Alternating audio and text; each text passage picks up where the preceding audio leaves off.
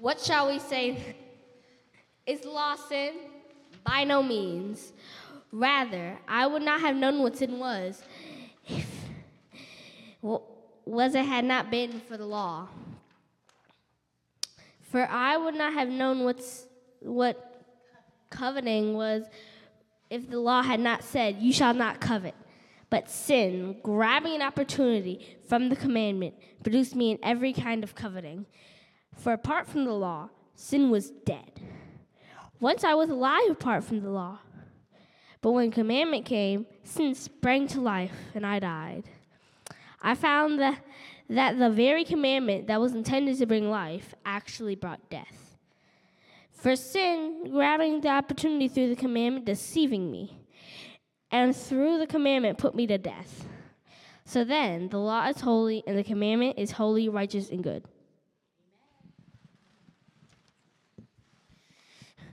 Did that which is good then become death to me? By no means. Rather, in order that sin might be recognized as sin, it used what is good to bring about my death, so that through the commandment, sin might become utterly sinful. We know that the law is spiritual, but I am unspiritual. So does a slave to sin.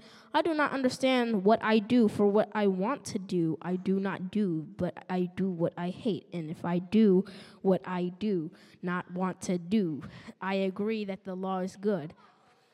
As it is, it is no longer myself who do it, but the sin living in me. For I know that the good itself does not dwell in me, that is, in my sinful nature. For I have the desire to do what is good, but I cannot carry it out.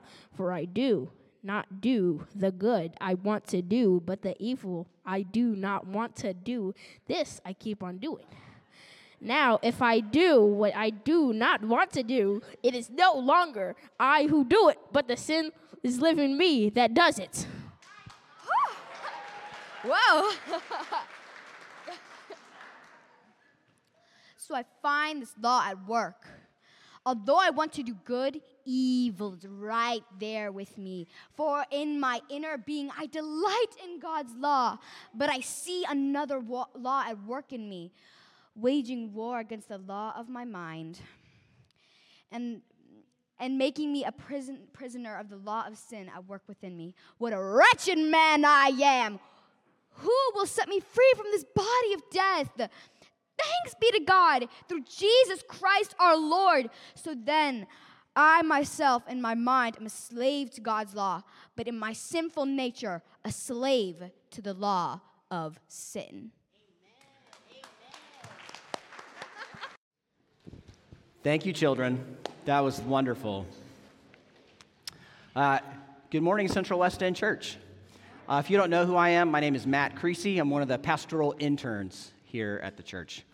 So, for many years, my grandmother, I called her Grammy, uh, Grammy dealt with food, some really weird food allergies. There were just certain foods that when she ate them would get, she'd get really, really sick. And over the years, what happened is that the number of foods that she was sensitive to got bigger. There more and more foods got added onto the list, and her reaction to the foods got worse. And it got to a point where her life, she had to make some radical alterations to her lifestyle just to function throughout her day. It was really miserable for her, and it was miserable for us to watch her go through it, that she just had to make some really pretty serious life alterations just to kind of keep the, th- keep the train going. Uh, but then one day, everything changed. She got breast cancer. I know, kind of like things went from bad to worse. And because, she, because of her diagnosis, she went into chemotherapy. Now, I don't know if any of you have gone through that or if you know someone who's gone through chemotherapy, but especially back then, whew, chemo was, it still is brutal. I mean, it literally brought her to the doorstep of death. Like, we, were, we weren't sure if she was going to make it or not just through the therapy, okay? But I'm happy to say it worked and she lived for 10 years cancer free after that. It was, you know, praise God. She's with Jesus now, but she got a whole chunk of life that she was give, given back to her. But something interesting happened. While the radiation was eradicating all the cancer cells from her body, along with a bunch of other healthy cells with it, it was also invisibly unbeknownst to her, unbeknownst to the doctors, eradicating the source of her food allergies. Such that when she was done with chemotherapy, suddenly she found she could start eating again. I'll never forget the day she came to us and just said, I got to eat pizza for the first time in years. It was like, she was like a little girl, just like, I got to eat pizza. Yeah, it was great. Now, why do I tell you that story? Well, you and I, we are a lot like Grammy. We have a problem, and it's so deeply embedded, it's entrenched into our very being so deeply that it feels like this is just the way life is. And most of us are, we think the only thing to do is to manage the symptoms, to just mitigate our misery on a day to day basis without realizing that the problem is killing us. Little bit by little bit, it is sucking the life out of us, and it will lead to your death. And not just your physical death, but your spiritual death if it goes undealt with. But here's the good news our passage this morning shows us that is freedom from the problem that we all live with, but it's a cure that will bring us to the very doorstep of death. Are you willing to go there with me? Well, good. So, I'd like for us to break down our passage this morning into three points, three things. So, here's the three things I want us to see I want us to see the law, the problem, and the war. If you're a note taker, you can write those three things down the law, the problem, the war. Okay, so first, the law. So if you're not if you haven't been with us, we are in a sermon series through the middle chapters of the book of Romans, chapters 5, 6, 7 and 8. And in these middle chapters, the apostle Paul, who wrote the book of Romans, is addressing what it means to have new life in Christ. That's actually Paul's preferred way of talking about Christians. He doesn't like he doesn't call us Christians. He calls says, "Hey, we are in Christ." But what does that mean and what are the implications for being in Christ? Well, that's what he's been teasing out. Okay? And one of the things that's shown up again and again is that being in Christ radically alters our relationship to the law. And what we saw last week is that we tend to have a dysfunctional relationship to the law, don't we? We're in a bad marriage with the law uh, the moral law of God. We try to use the law to gain the love and acceptance and belonging that our hearts really long for. But inevitably, all it ends up doing is crushing and oppressing us, and we end up just under its condemnation. Now, when making that assertion, making, stating that truth, a, a, just an inevitable response is, well, if if we if the law just ends up in this puts us in this bad relationship if we end up in this bad marriage with the law let's just get rid of the law right? Like doesn't that just mean the law is the problem and if we get rid of the law everything's okay right? And that's the question that paul just right out of the gate addresses. He says you know shall we say then is the law sin? Meaning we might paraphrase that is the law the problem? Right? And what's his reaction to that by no means. Actually, in the original Greek, it's probably better translated, may it never be so. Right? Now, why is that? What's, what, what, what's the point of the law then? Okay, well, he goes on to say, For sin deceived me, and through the commandment put me to death. Okay, so then the law, the law is holy, the commandment is holy, righteous, and good. He goes on to say a little later on, it's, uh, here we go, Next slide. And it was used, that the, the, law was what is good. The sin used what is good, that's the law, to bring about my death. Okay, so then through the commandment, sin might become utterly sinful. What, what's kind of Paul getting at? What's he saying about the law here? Well, I might summarize what Paul is saying about the law like this The law is good, and the law is lethal.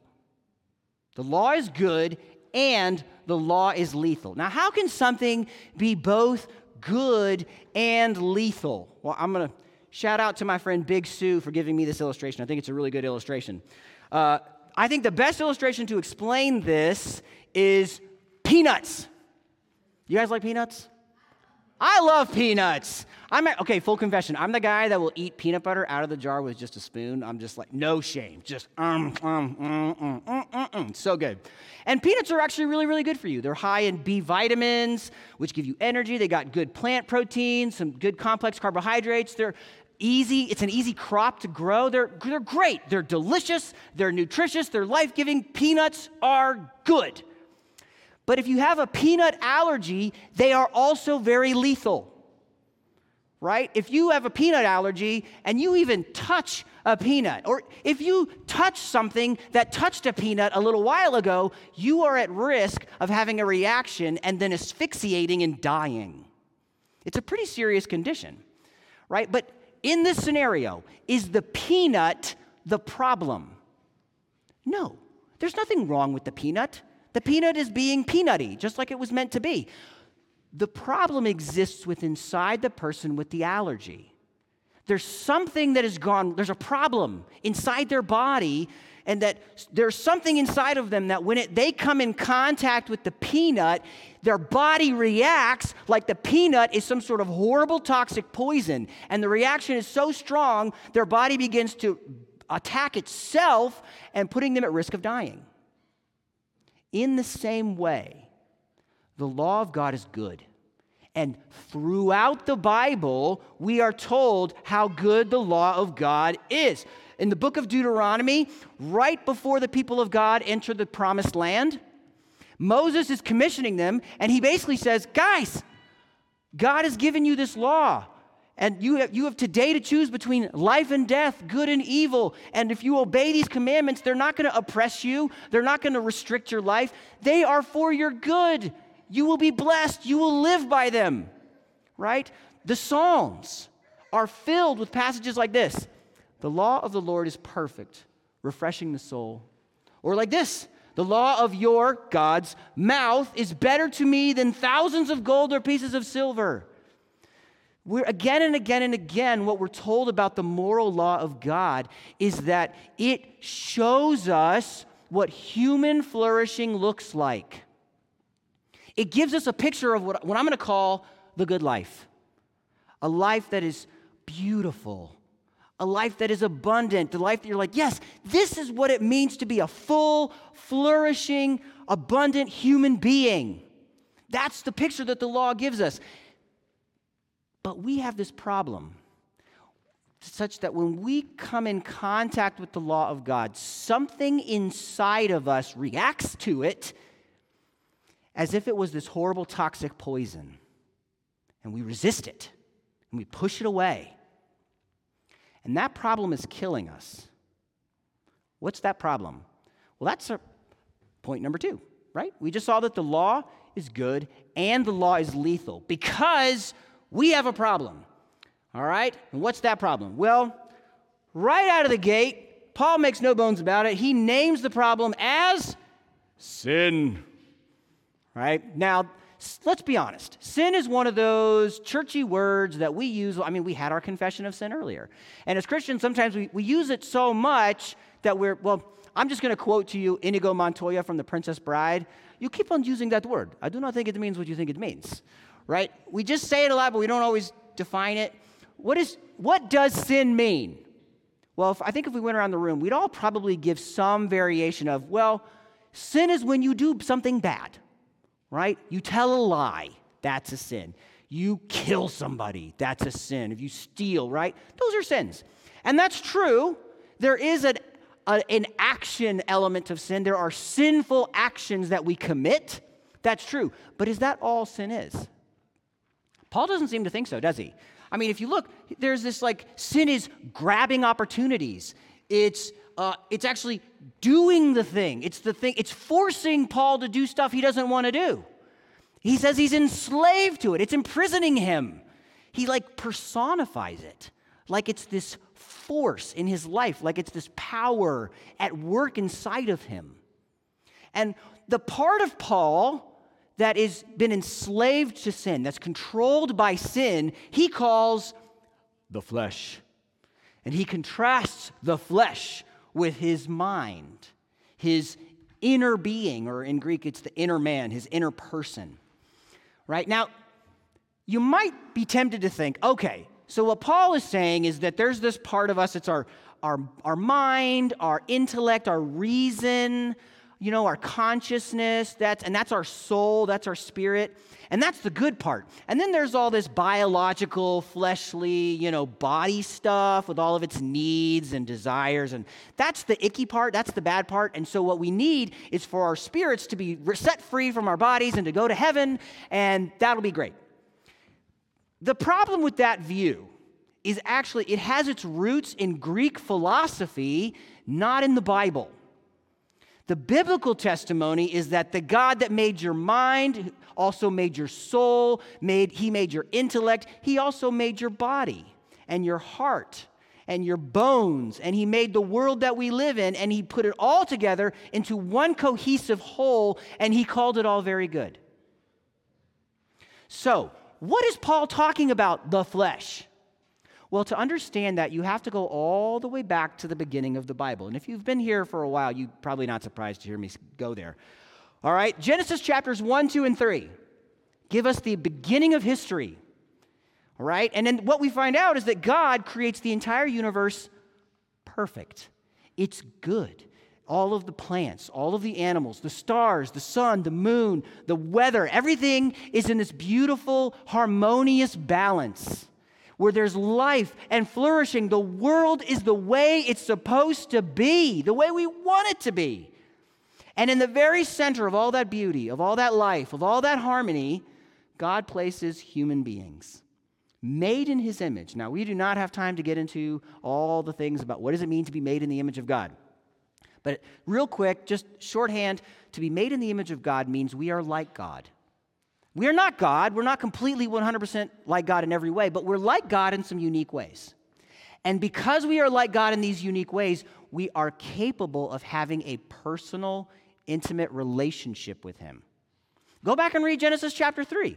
It says that God would walk in the garden with Adam and Eve every day and talk to them face to face. They had a personal relationship with Him. And that's not just a privilege they enjoyed, that was central to their identity as being his image bearers. But then something happened. Adam and Eve were told a lie. They were told by the serpent, God's holding out on you. You see, you think, you, you think he's giving you the good life? There's something far better that he's holding out. He's not giving to you. The really, the, the real good life that you want, you, God's not going to give it to you.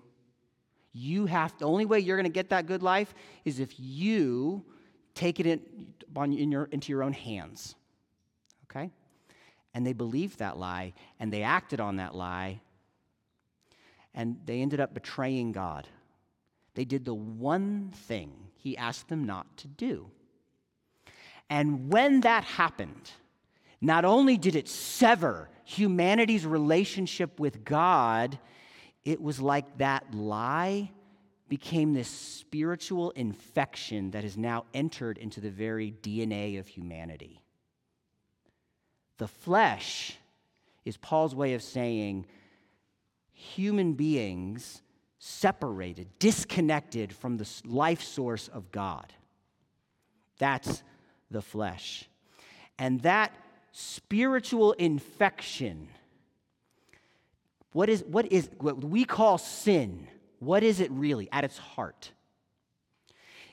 What it really is, is this infection that produces a disposition that doesn't trust God, that rejects God as the one who's going to give me the good life, who will provide the good life, that if I want the good life, the only person I can trust is me. We might say it like this Sin is the pervasive inner disposition to reject God and rely solely on self. Or for, the, for those of you who like didactic tools, I want to give you a. So, what is sin? What is at the very, very heart and center of sin? I. I will define the good life. I will get the good life for myself. That is the heart of sin. And it touches every aspect of who we are. Did you notice the example that Paul uses? You know, he, when he's talking about the relationship between the law and our sin, he, ha- he picks a commandment. Now, there are 10 commandments to choose from, and there are actually other moral commands that God gave outside of the 10 commandments. Paul could have chosen any number of them, but he chooses the 10th commandment You shall not covet. What does it mean to covet? To covet simply means to desire something that is not yours to have. There's no action involved in that. Just, it's a desire. Now, that runs against the way we tend to think. We tend to think like, well, desires, people can't help what they desire. You're just born with the things that you want. You can't help that. That can't be bad, right? But what's underneath that desire? Underneath that desire is a disposition that says, God will not give me the good life, so I better start looking for the good life for myself. And so we start looking around, and suddenly, you know, that guy's life seems pretty good.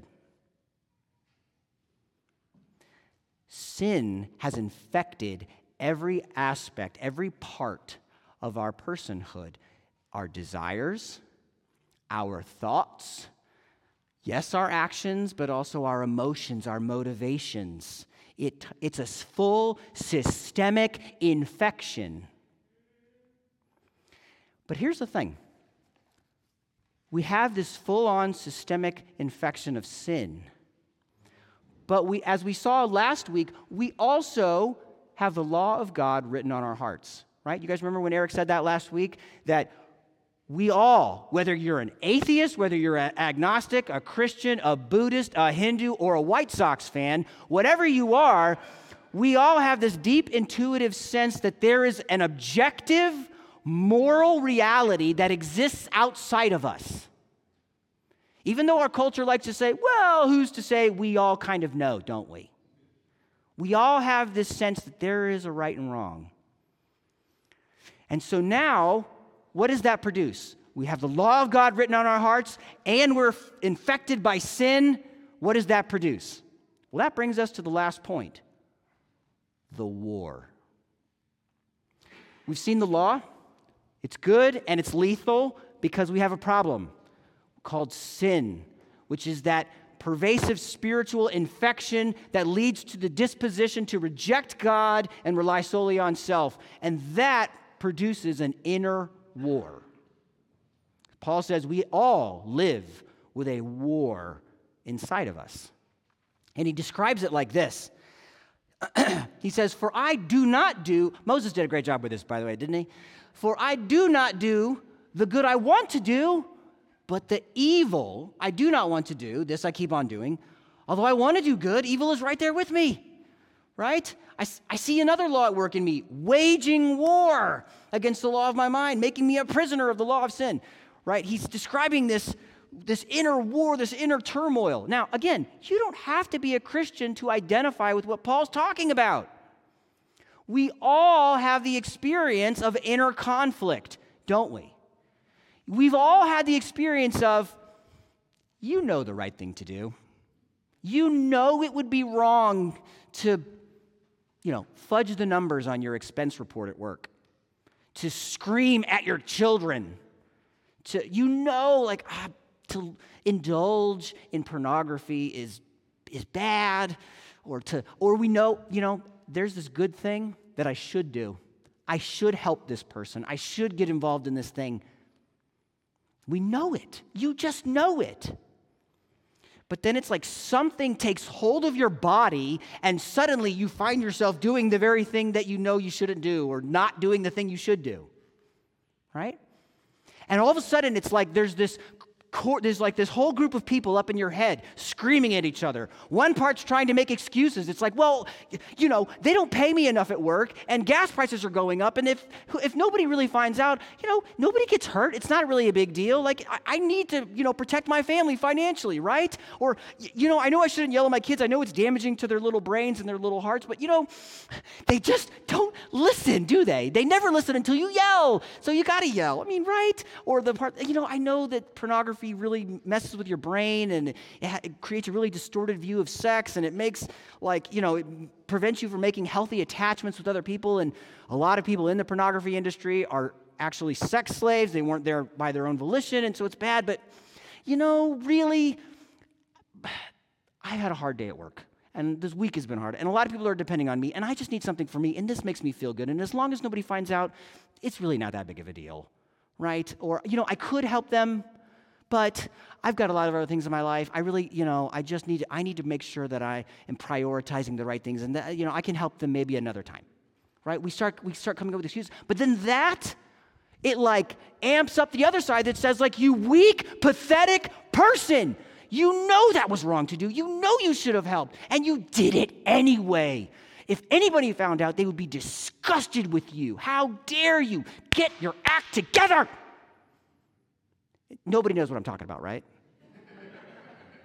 right? Y'all watching y'all, you're like, oh, yep, yep, yep. Yeah, we all know this. We all live with this inner conflict. Now, here's the thing as human beings, we don't like conflict, do we? We don't like conflict with other people, and we certainly don't like conflict internally. So, we will do just about anything we can to get away from conflict.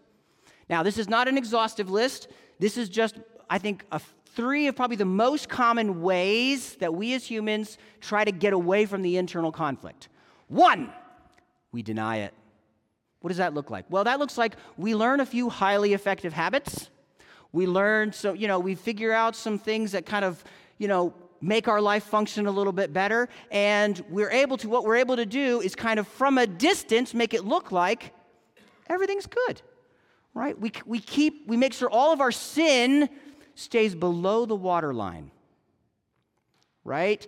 And then we, we slap on our hashtag too blessed to be stressed face. We throw in some optimism and some positivity, and we just broadcast for the world to see hey, everything is great. I'm doing awesome. Everything is awesome. Right? But to maintain that, to, to keep ourselves and other people convinced that everything is awesome and there's, there are no problems here and these aren't the droids you're looking for, we have to stay very, very surfacey.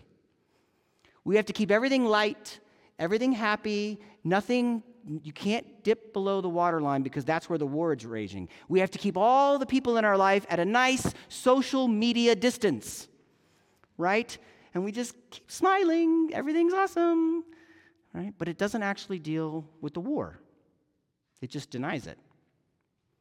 The other thing we do is we reduce the law, we dumb it down, we shrink it down so that it becomes manageable that like we, we kind of shrink it down to the point of like, okay, I can, I can manage this a little bit. Now, religious people do this, don't we? We will, this is what the Pharisees did. It's why Jesus criticized them so harshly. You know, and we, we Christians, we will do this. We hyperfixate. We focus on, we kind of cherry pick the laws that we like we pick the commandments. They're like, I can do that, I can do that, I can do that. And I'm going to ignore the other ones. And I'm just going to focus on these few. And I'm going to really, really hone in on them. I'm going to really obsess about them. And then I'm going to use them like a bat to swing at other people and make them feel bad. Why do we weaponize the law of God that way? Well, it's because we're trying to keep them from looking at the fact that we've ignored all these commandments over here. And to reinforce to ourselves, like, I'm a good person, I'm a good Christian. But look, you don't have to be religious to do this. Let's be honest. You know, depending on which side of the political aisle you fall, you have certain virtues, certain values that you fixate on and that you really hone in on and that you use to reassure yourself that you're on the right side of history, that you're a good person, and it's all those people on the other side of the aisle that you can kind of turn your nose down at right? You've put, a, if you're on the left, you've got a, you know, Black Lives Matter poster in your window. You've got a rainbow sticker on your car. You made sure you put I'm vaccinated sticker on your social media page. And you kind of watch all of your threads just so that you can jump on that bigot, that sexist, that racist, that, you know, whatever ist, and make sure that they know that they're a bad person and everybody else knows that you're a good person. Whew. Or maybe you're on the right and you've got a Blue Lives Matter poster in your car. You've got a bumper sticker that says, the only thing that can stop a bad man with a gun is a good man with a gun, you know? And you make sure that you never wear a mask to make sure everybody knows it's all a lie. And you make sure you hyper watch all of your social media feeds to make sure you're going to jump on those, hype, those uh, uh, hypocritical, so, self righteous liberals and make sure they know that they're taking away our freedoms. Right? What are we doing? Are you a good person? No, you're not. You know why? Because you're not doing it for other people. You are on a committed PR campaign of your own goodness. It's all about you. And you're using the virtues that you say you believe in as a weapon. You're reducing the law. And it doesn't actually deal with the inner conflict, does it? Now, the third way we do this is we, we go full tilt and we reject the law altogether. This is kind of what Paul's addressing in the beginning of the passage. We just say, you know what? Forget the law. Like, who came up with this law? This is a dumb law. It just makes us feel bad about it. Just get rid of it. Do whatever makes you feel good, right? If it feels so right, how could it be wrong? Right? And our culture reinforces this and says, we have this cultural mantra, don't we? Everyone should be free to do whatever makes them happy, but here's the catch. As long as what? You don't hurt anybody else, right? And boy, that sure sounds good. That sure feels kind of freeing and liberating, doesn't it? The problem is always, and I'm telling you always, at some point when you live your life that way, what makes you happy will hurt someone else and you're confronted again with the war within. And if you don't believe me, try and go find a, a long standing, deeply committed, hedonistic community. They don't exist.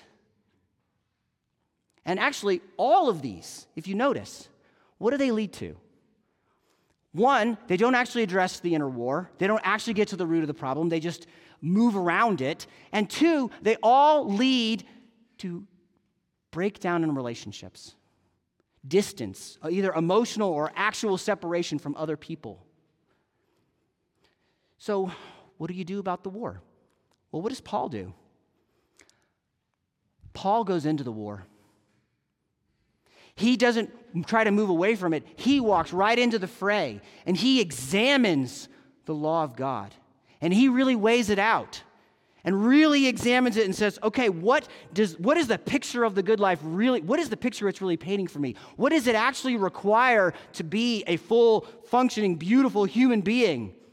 And what he finds is this picture of a person who is utterly and completely shaped by love, a life that is lived every day by utter radical love of God in every fiber of our being and radical self giving love of neighbor every day, all the time. And then he looks at his own life. And he, re- and he examines his motivations. He examines his desires. He examines his thoughts, his feelings. And what does he find? There's this chasm, this giant gaping hole, like bigger than the Grand Canyon, standing between his life and the good life he was made for. And it's so big it's so vast. There's such a separation between what his life looks like and the life that he is really called to live as a human being.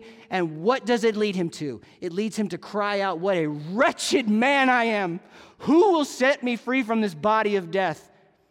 He reaches the end of himself the point of despair to say, I can't do it. This infection is so deep. I need medical treatment. This problem is so big. I need to be set free. I need to be rescued. Somebody, please help me. And what's the very next thing out of his mouth?